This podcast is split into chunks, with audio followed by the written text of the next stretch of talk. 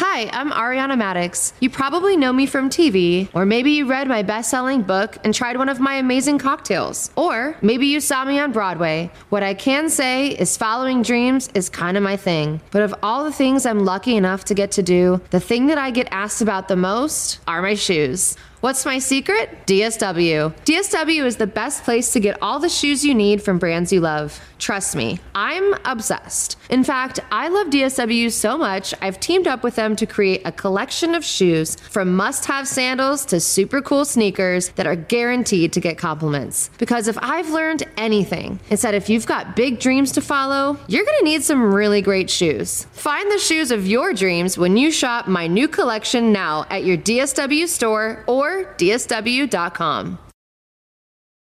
Rosetta Stone is the most trusted language learning program. I live in Southern California, Los Angeles. This is Baja Norte. If you do not speak Spanish in Los Angeles, well, you're missing out on a whole lot. Don't put off learning that language. There's no better time than right now to get started. And for a very limited time, LeVar Burton Reads listeners can get Rosetta Stone's lifetime membership for 50% off. Visit rosettastone.com slash LeVar.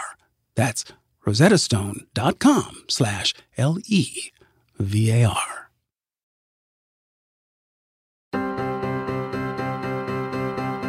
Hi, I'm LeVar Burton, and this is LeVar Burton Reads. In every episode, I handpick a different piece of short fiction and I read it to you. The only thing these stories have in common is that I love them, and I hope you will too. Have you ever made a completely mundane mistake that just keeps coming back to annoy you? Maybe it even haunts you? Maybe you accidentally dripped bleach on your favorite sweatshirt, or maybe you had to throw out a whole package of green beans because you left them moldering at the bottom of the vegetable drawer. Yes, I have done that. Or maybe Maybe you keep being reminded of that library book that you misplaced and never returned, meaning you can't go back to the library until you find it. Walk back in hanging your head in shame and pay your fine. Well, today's story is about that exact thing. And it deals with some of the hugely unexpected repercussions of not returning a library book. Now, that's really all I can say without spoiling it. The story is from the recent anthology from Tor.com entitled Africa Risen A New Era of Speculative Fiction, and it's newly available in audio format from recorded books. The author is Tobi Ogundiran, who is a writer of Yoruban extraction. Tobi has been nominated for the British Science Fiction Association, Shirley Jackson, the Ignyte, and Nommo Awards, and his stories have appeared everywhere from Lightspeed to FIYAH. And when he's not crafting worlds, he's a medical doctor, because, of course, Tobi is. I had a great time reading this one, y'all. It's got some stronger language than some of our typical fare, and so you might want to check out the content advisory if you are so inclined. And now, if you're ready, let's take a deep breath. Ah.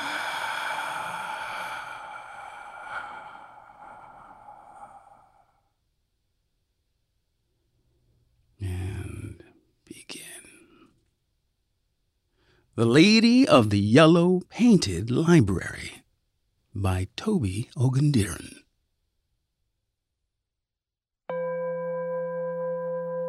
Things Fall Apart. Dear Mr. Badmus, this is to inform you that the book Things Fall Apart, which you borrowed from this library on the 4th of August, is one day overdue. Please return immediately. Failure to do so will result in dire consequences. Thank you, L.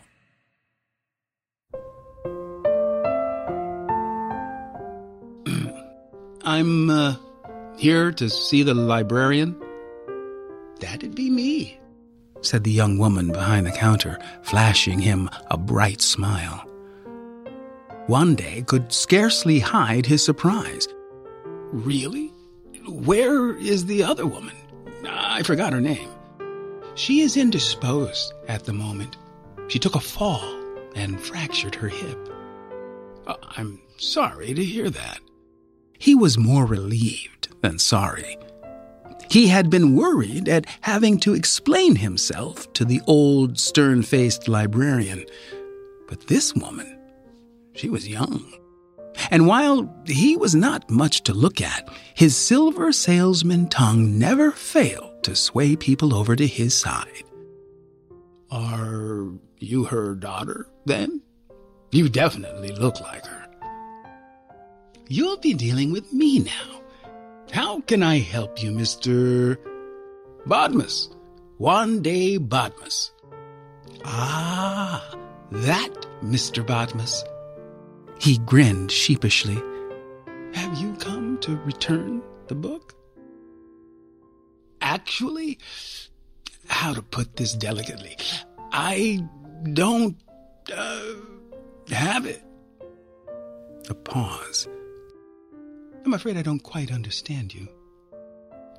Well, Wande said, mopping at his brows, I seem to have uh, lost it.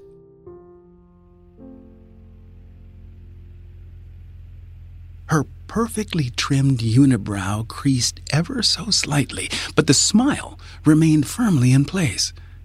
The overall effect served to give her the grimace of one mildly constipated. That is quite unfortunate, she said finally. Are you sure? Have you searched thoroughly through your lodgings? Yes, yes, yes, I have, said Wande.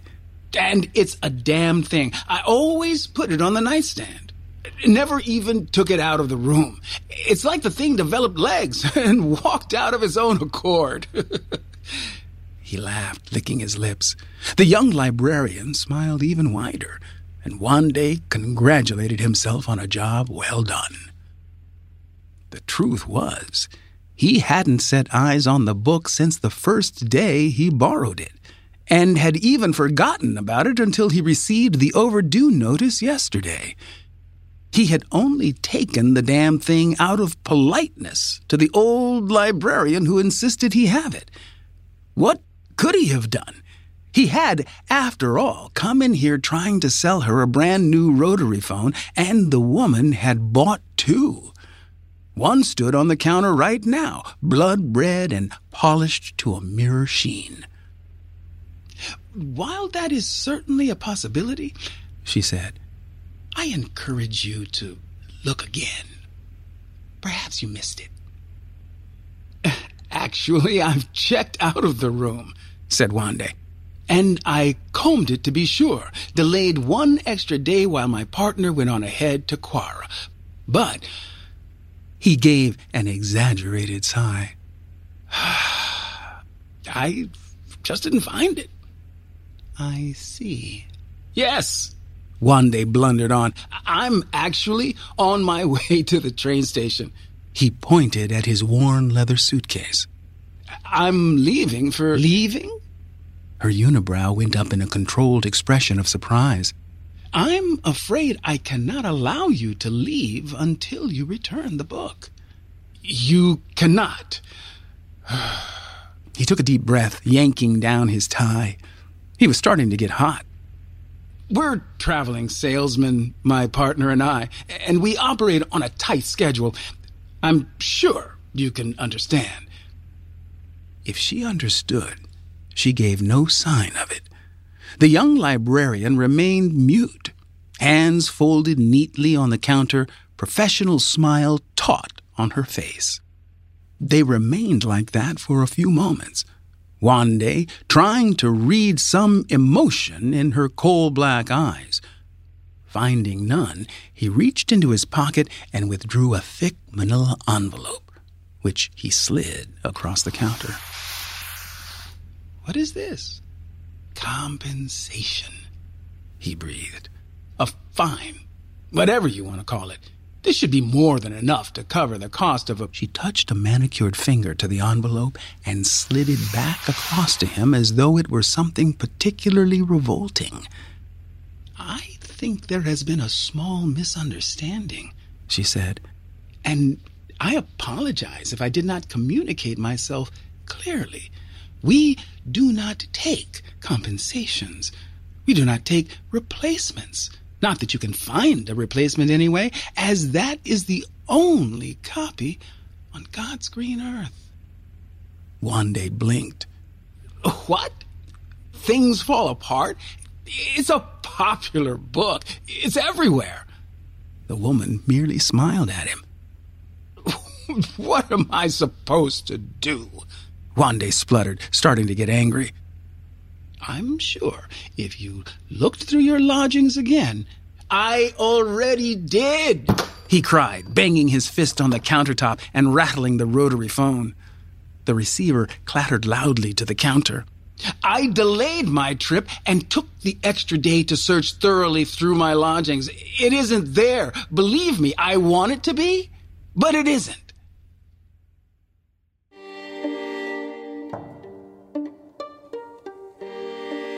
Wande left. He left the library with the fading yellow paint and infuriating librarian. He left the damned city with its reeking streets and rusty houses. That was what he should have done in the first place, but his mother had raised him right, and he had decided to own up to his mistake. He had even offered her money three times more than the price of the book because he had been feeling guilty and maybe particularly generous. They had made a great sale in Ibadan, after all. Can't allow me to leave, he muttered a few hours later, watching the countryside whip past through the coach window. Well, I've left now, haven't I? In the three days it took Wande to reach Kwara, he forgot all about the book and the librarian. He managed to talk himself into the business coach and even sold three rotary phones. All in all, it was a good trip, and Wande arrived in high spirits to Kwara. A note was waiting for him in his motel room, placed neatly in the center of the bed, where he couldn't miss it. Dear Mr. Badmus, I understand that you have, against my advice, and quite irresponsibly, in my opinion, left Ibadan and are now in Kwara. I am very disappointed in you. Did you think I would not find out? Or did you think to slink away to some place I would never find you? Please return at once to Kwara preferably with the book. It is now four days overdue. While you will be duly punished, I am willing to temper the severity of your punishment should you return within a day with the book. Best wishes, L. Wande crumpled the note in a meaty fist and stumbled into the bathroom where Donatus was taking a shit. What the fuck, man? Cried Donatus, trying and failing to cover his modesty. Who delivered this letter? Wande asked. What letter? This one. Wande brandished the crumpled paper. It came from the librarian. Maybe you brought it with you. No, I didn't. It was right in the middle of the bed, and you've been living here. Now that I think of it, said Donatus thoughtfully, one hand still in the toilet bowl over his member. There was a raven. Yes, the, the letter was strapped to its leg. I fed it some crumbs, the good bird. Afterwards, I gave it some water to drink. Wande's eye was twitching. You think this is a joke? You don't see me laughing, do you? Now, will you let me wipe myself, or do you want to watch?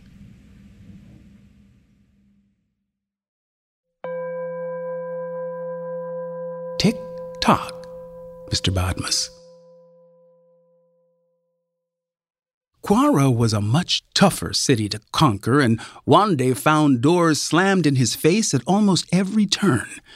It was infuriating, to say the least, and he wondered for the very first time in 25 years of selling rotary phones if he had lost his touch. Just a bad city is all, said Donatus when Wande brought it up in conversation. Sometimes the stars all misalign, and we run out of luck. Sometimes the people actually do know what they want, which isn't rotary phones. yeah, said Wande. You sold some phones. Eh, said Donatus, shrugging as if it meant nothing. Pure luck. You know this, old boy.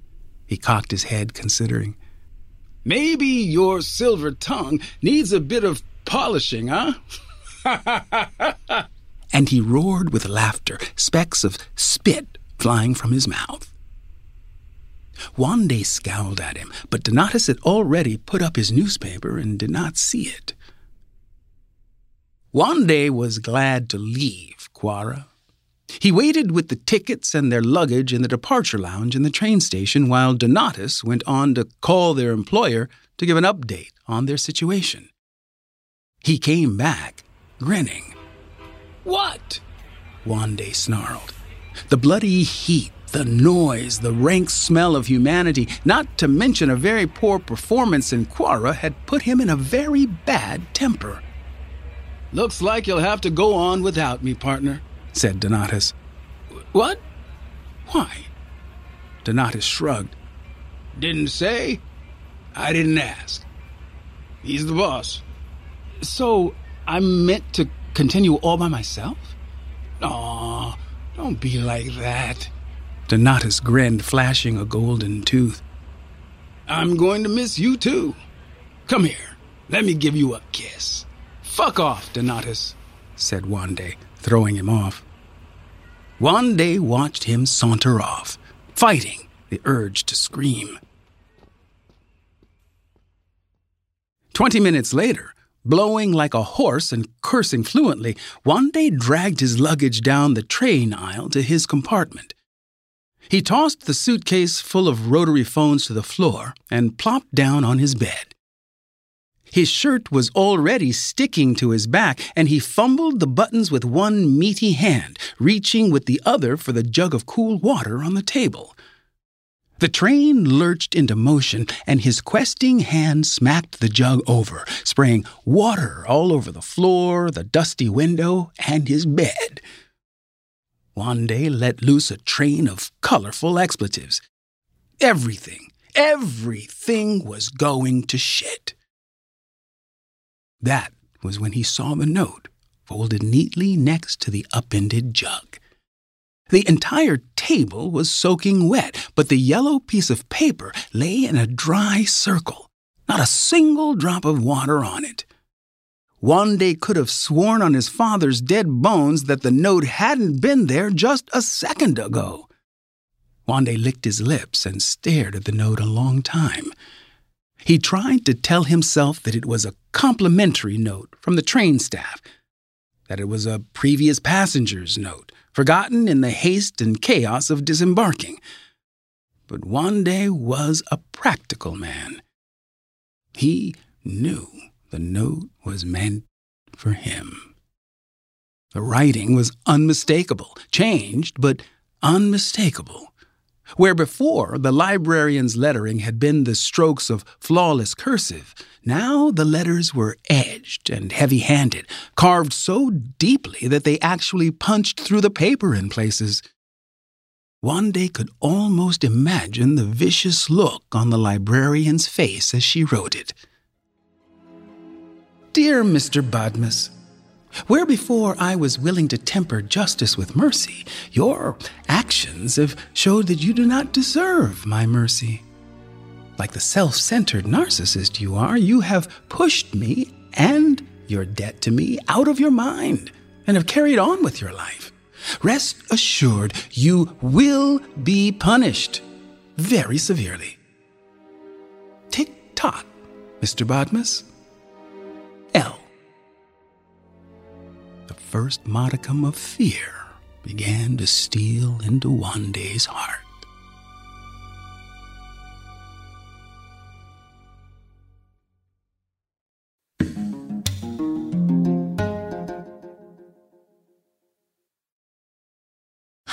I'm Ariana Madix. Whether I'm on TV or Broadway, I live by two rules follow your dreams and always wear great shoes. That's why I love DSW. Must have shoes that pair well with whatever you've dreamed up for your life. Seriously, DSW has all the shoes you need for everything from errand days to date nights. And they're from top brands at prices you can totally brag to all your friends about. That's why I've partnered with DSW to create a collection of shoes I know you'll love. Because let's be real, whether I'm dancing on TV, teaching you how to make the perfect cocktail in my best selling book, or starting a whole new venture. It's all about the shoes. Find the shoes to do all the amazing things you do in my new collection at your DSW store or DSW.com. At Amica Insurance, we know it's more than a life policy. It's about the promise and the responsibility that comes with being a new parent, being there day and night and building a plan for tomorrow, today. For the ones you'll always look out for, trust Amica Life Insurance. Amica, empathy is our best policy. Now, let's get back to our story. The August Visitor.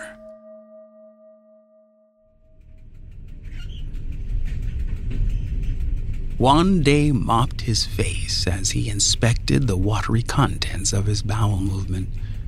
That was the third time he had hit the toilet in 12 hours. His stomach was in knots, and what was worse, he could not seem to hold down food. It always came up, either from his mouth or his ass. The half eaten remains of his dinner lying scattered on the table in his compartment would most likely remain half eaten. Something fell out of his pocket as he yanked up his trousers. The librarian's note crumpled to a ball. Barely had five minutes passed, then day put it out of his mind. It was what he always did when faced with an unsolvable problem. Did he really want to think about how the librarian knew where to send her notes? Did he really want to consider how this note came to be in his compartment? Did he really want to think about those threats, both veiled and blatant? No. From his personal experience, problems had a way of solving themselves, or slinking away if he paid them no mind. Wande crumpled the note once more, then chucked it into the toilet bowl, congratulating himself on a job well done. The librarian was waiting for him in his compartment. What? Wande began, stunned. She sat on the other side of the table, dressed in the same fuchsia, pink, and black polka dot gown she had been wearing the first and last time he had seen her.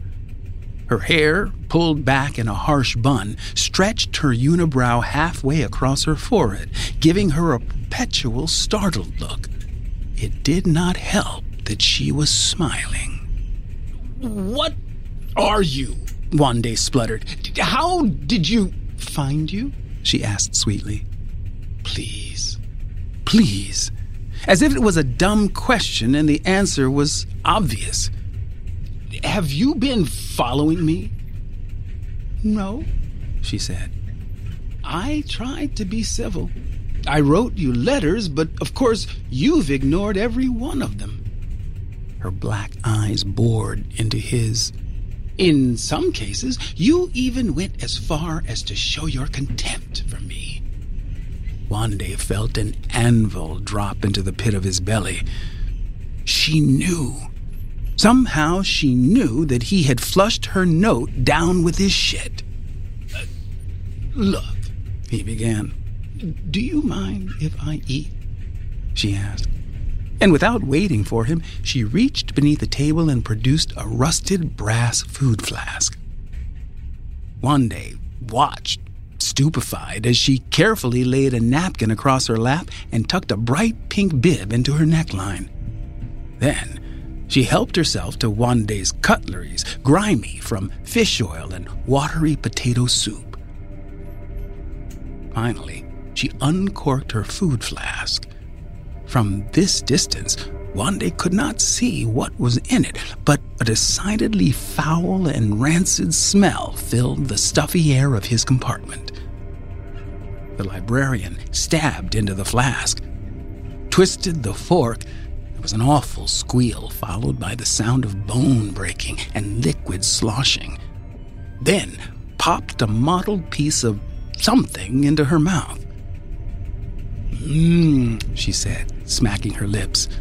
That's better, much better. Ah, I'm so famished, but that's to be expected, especially when I had to bring the library with me. Wande finally broke out of his stupor. Uh, bring the library? Yes, the library. Dragged it over the hills and mountains and across the blasted savannah, I did. And she pointed the fork at him jabbing at the air with each word. All because of you. Wande looked at her for one long moment, then slowly began to chuckle. An hysterical sound which gradually morphed into spasmic snorts of laughter. you are mad, he gasped, wiping at his teary eyes. Very mad. And I don't know how you got here or how you even knew where to find me, but I'm calling the. He saw it then, through the grimy window of his compartment. The train had taken one of its customary stops as they waited to switch onto another track, and Wande had seized the opportunity to use the toilet. As he moved his bowels, he had had plenty of time to contemplate the barren savanna countryside and wonder at the scanty trees of the wilderness. What he hadn't seen, what he was sure hadn't been there, was the library. Now, though, the two story library with the peeling yellow paint from Ibadan stood beyond the tracks. Beneath the milky disk of a full moon, it looked like an eerie, grotesque thing leaning with malicious intent towards the train. How? Wande began, but the words melted in his mouth in a bitter taste of fear. The strength bled from Wande's knees, and he collapsed into the chair. The librarian gave him a wide, wide smile. This problem, it seemed, was not going away. It was a problem of a different kind, one which sent cold hands clawing down his back. Wande turned to look at her, at her smiling black eyes, at her too wide mouth, chomping, chomping, chomping. What are you? That's unimportant now, she said. I'm here to talk about you and your debt to me. The the book, he gulped. I told you I can't find it. Too bad, she said, chomping mechanically on whatever it was she was eating. I really hope for your sake that you do. She belched, then dabbed dutifully at her lips. Excuse me, Wande looked down at the knife on the table and wondered how quickly he would have to move to stab it through her slender neck. The librarian's smile widened, almost as if she had read his thoughts. Wande did not doubt that she had. As you can see, I've brought the library for your convenience, she continued. Isn't that very kind of me?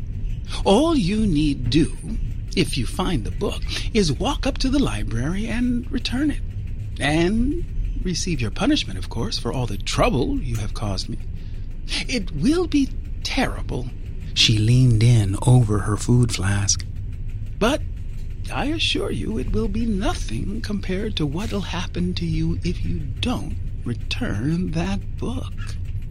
Wande understood at last that he was in trouble. He began to sob, She smiled wider, her teeth a little too many, the points a little too sharp.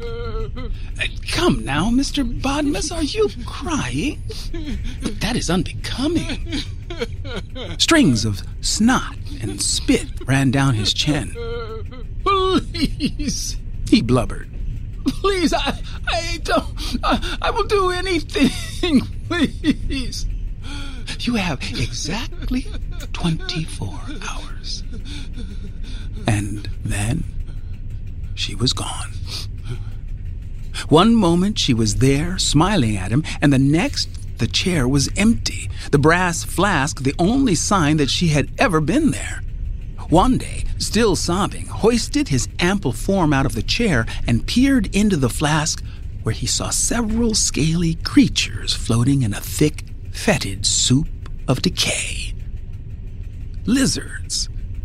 She had been eating lizards.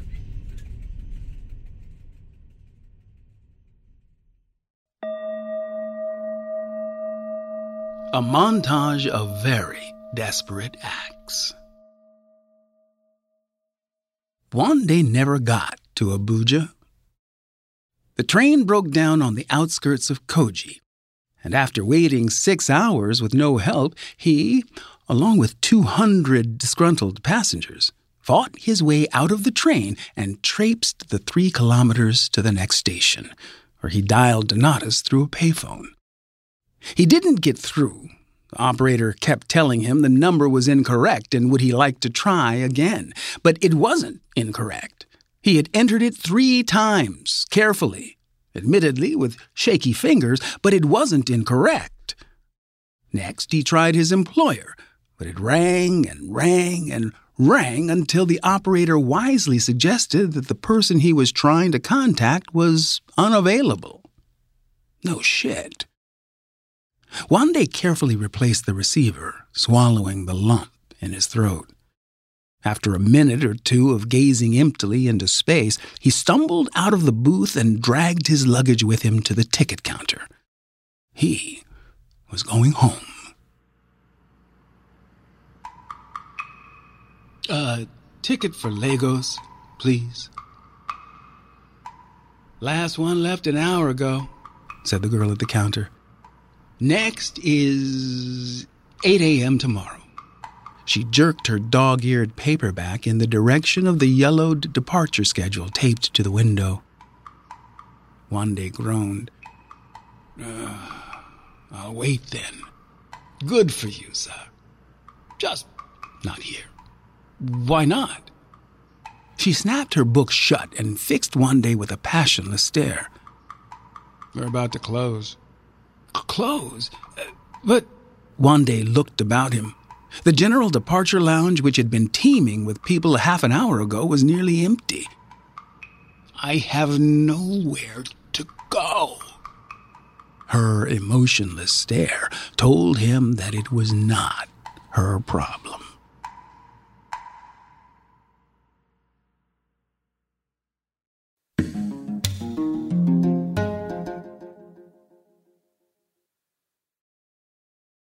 Hi, I'm Ariana Madix. You probably know me from TV, or maybe you read my best selling book and tried one of my amazing cocktails, or maybe you saw me on Broadway. What I can say is following dreams is kind of my thing. But of all the things I'm lucky enough to get to do, the thing that I get asked about the most are my shoes. What's my secret? DSW. DSW is the best place to get all the shoes you need from brands you love. Trust me, I'm obsessed. In fact, I love DSW so much, I've teamed up with them to create a collection of shoes from must have sandals to super cool sneakers that are guaranteed to get compliments. Because if I've learned anything, it's that if you've got big dreams to follow, you're gonna need some really great shoes. Find the shoes of your dreams when you shop my new collection now at your DSW store or DSW.com.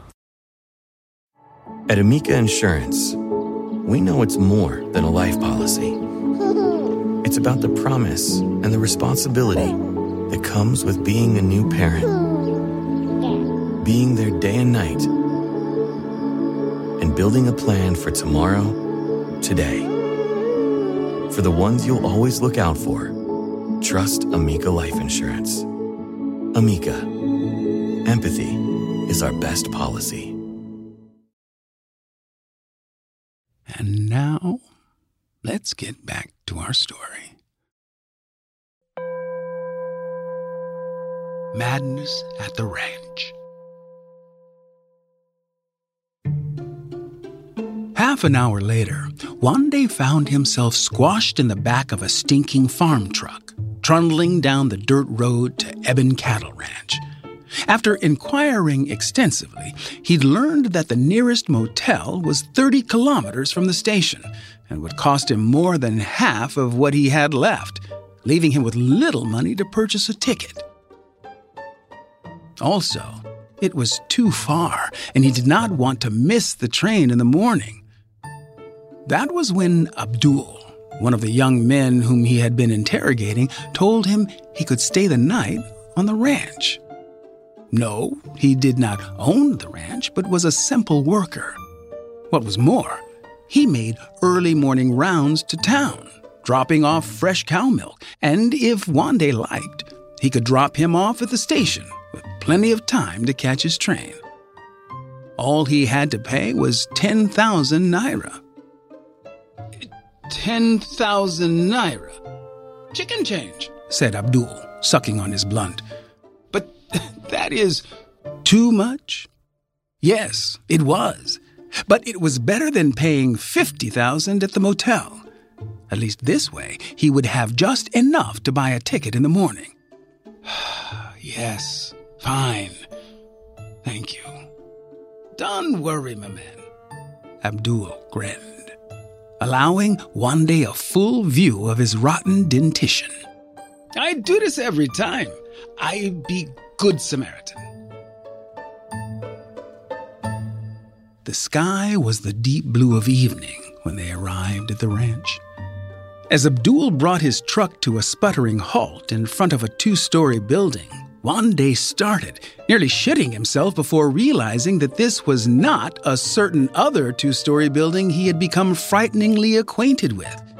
This was a quaint, if somewhat lopsided, log house.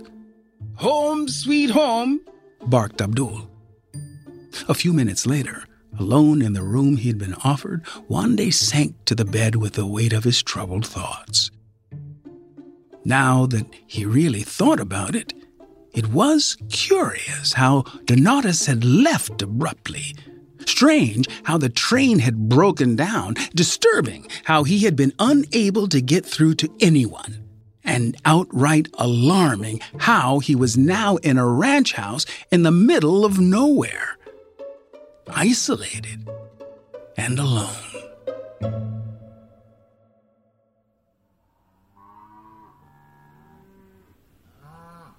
The distressed lowing of cows sliced through the night's silence and sent cold hands clawing up Wande's spine. She was here the librarian had come for him. Slowly, with wobbly steps, Wande moved over to the window, peered out, and saw the library. With its peeling yellow paint and twisted roofs, standing in the field as though it had stood there for a hundred years and will stand for another hundred. A sharp rap on the door sent Wande spinning. He licked his dry lips and mopped the cold sweat from his brow. At this point, it was too much to wish it was only Abdul on the other side of the door. The next trio of knocks was not so gentle. The door rattled in its frame, splinters flying off the edges as if a particularly muscly man or an enraged beast was pounding on it. Then followed a series of incessant pounding. Then the door groaned, splintered. The door jamb pumped up, down, up, down, faster and faster until the rusty aluminum squealed in protest. Faster and louder and harder came the bombardment of the door, the jamb squealing, the door rattling until. Silence. Wande found that he was breathing hard and there was a dark stain around his crotch. He stood there, petrified, staring at the battered door. Spidery cracks ran around the lintel and the old walls. A minute passed, then two, then three. And when Wande started to hope that the librarian was gone, she spoke. Mr. Badmus. Her voice was pleasant, conversational. I trust you know who this is.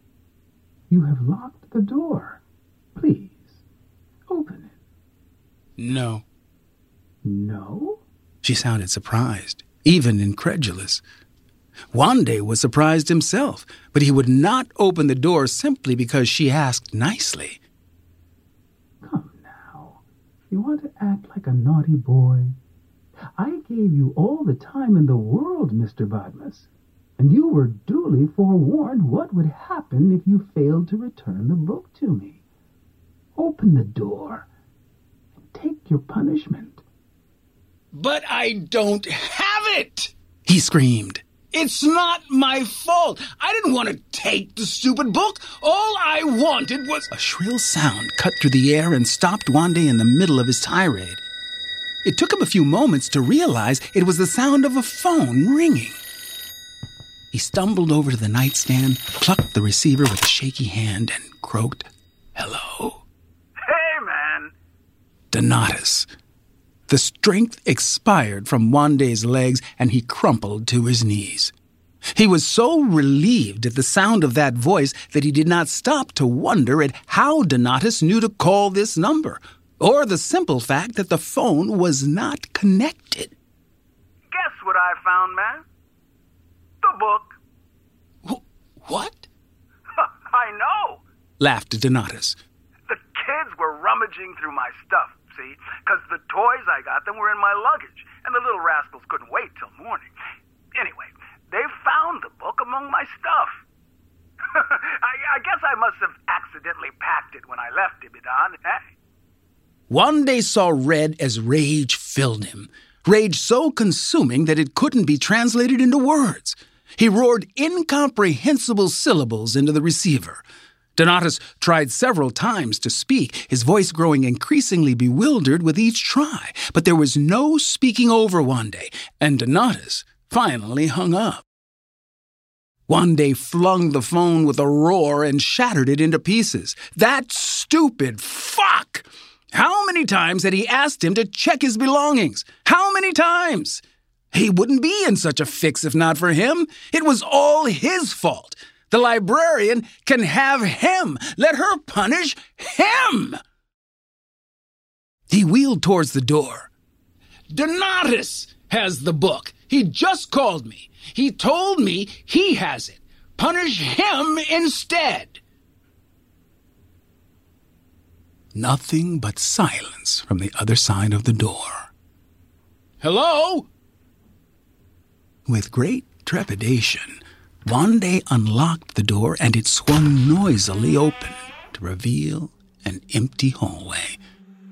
A draft stirred through, carrying with it the faint smell of something foul and rotten, not unlike the smell from the food flask on the train. Wande stepped out of the room and right into the library.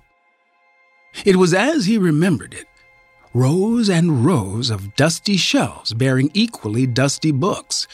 The gas lanterns that lit the vast interior were few and spaced so far apart that there were huge pockets of darkness where their lights did not reach.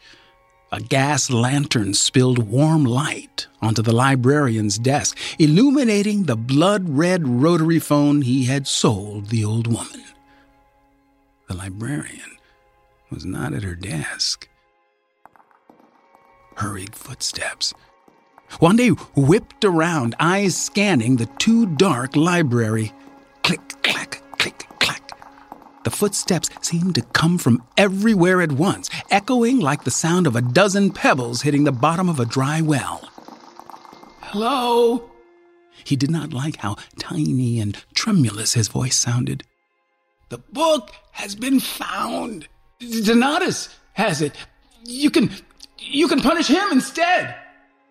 The footsteps had stopped as he spoke, and for a split second, utter silence filled the library.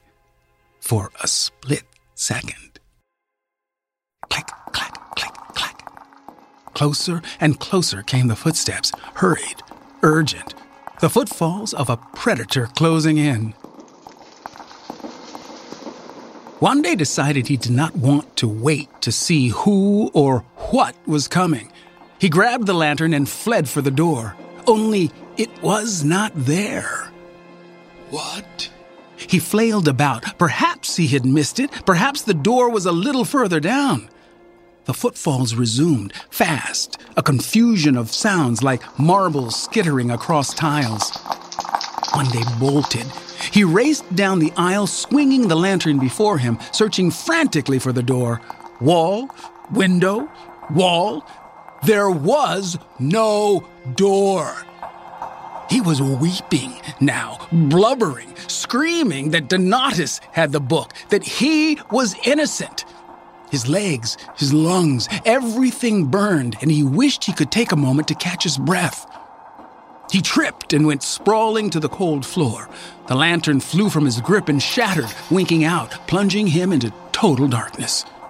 Pain flared through his body, but Wande struggled to his feet, his mind set on flight, intent on putting as much distance as he could between himself and those thousand hellish footfalls. That was when he saw it. Up ahead, another lantern cast a pool of light, and there was something where light met shadow.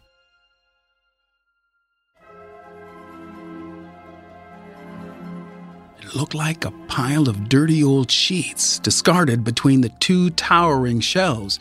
It wasn't until Wande saw a face, squashed skin, unblinking eyes, blood red lips, and unmistakable unibrow that he realized what he was looking at.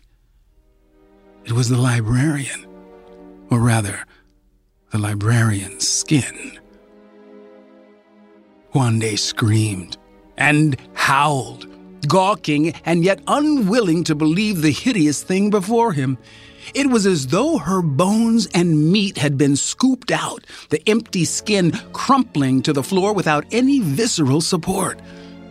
He could see a rip in her skin where something, several things, had clawed their way out of her. Click, clack, click, clack. They came out of the darkness, one after the other. The light cast colorful patterns on their hideous, scaly forms lizards. They dripped black ichor onto the floor, shiny black claws clicking and clacking as they arranged themselves into neat rows. A moment passed in which Wande's screaming died out, in which he stared at the creatures, in which he gasped one last pitiful word Please! And then they came for him.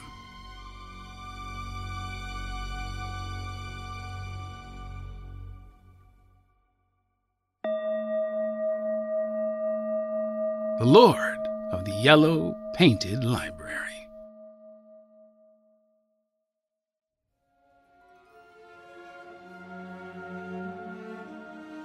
The librarian studied his reflection in the dusty mirror. He adjusted his tie and contemplated the paunch of his belly. When he was satisfied, he turned to his desk where a fresh piece of paper and a felt tip pen were waiting for him.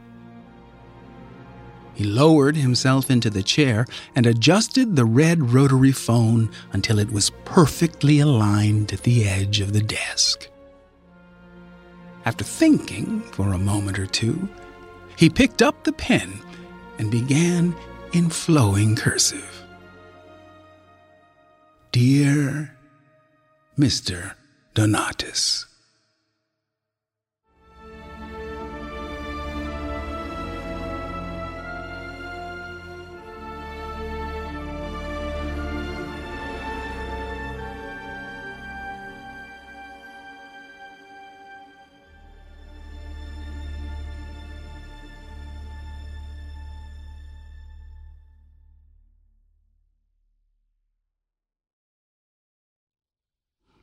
As I look back on um, on my life and my long relationship with libraries, I I look at you know that my earliest memories in in Sacramento, California, where I grew up, and um, the libraries at the various elementary schools I went to, Holy Angels, St. Charles, um, St. Anne's, all of these elementary schools had libraries, and um, and they all had a you know a, a, a librarian who was generally a parent who was you know volunteering at, the school. When I got to St. Pius, um, the seminary, we had a great library. The librarian was Brother Ed, um, and Brother Ed was also the typing teacher. And Brother Ed was very serious about you bringing the books back before they were due, if not on the due date itself. I, I do, I do remember um, one day sitting quietly by myself reading, and I don't know what was on my mind or what I was thinking, but Brother Ed came by and he saw that I was reading and had bent the book back toward its binding. And on that day, I felt the full force of Brother Ed's disdain for the behavior that I was exhibiting. He lit into me like nobody's business. And to this day, I never even think about bending the binding of a book past its recommended, you know, bend. It's just, it's been ingrained in me from that day till this, right? Books are to be treated respectfully, even reverentially. Thanks, Brother Ed.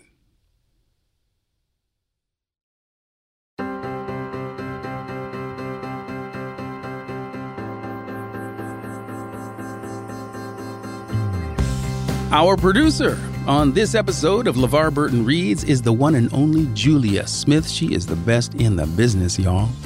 Our fabulous researcher is Lakeisha Lewis. Editing and sound design by the extraordinary Brendan Burns. And thank you to Tamika Weatherspoon for her invaluable research and production support. My thanks to Tobi Ogundiran, Recorded Books, and Tor.com for allowing me to read this story.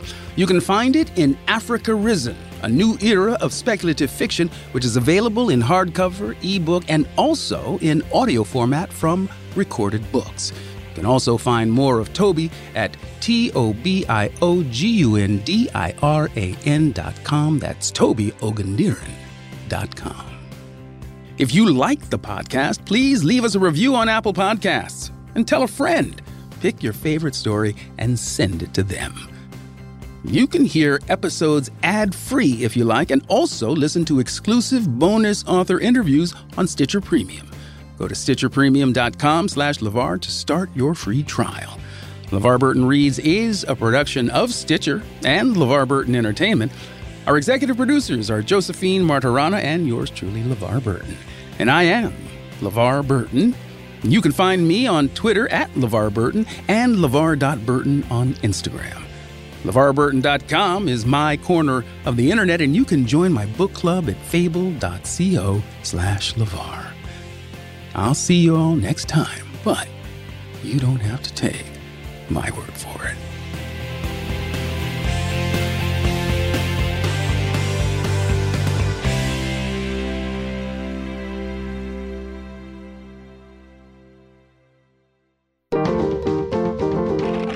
Stitcher.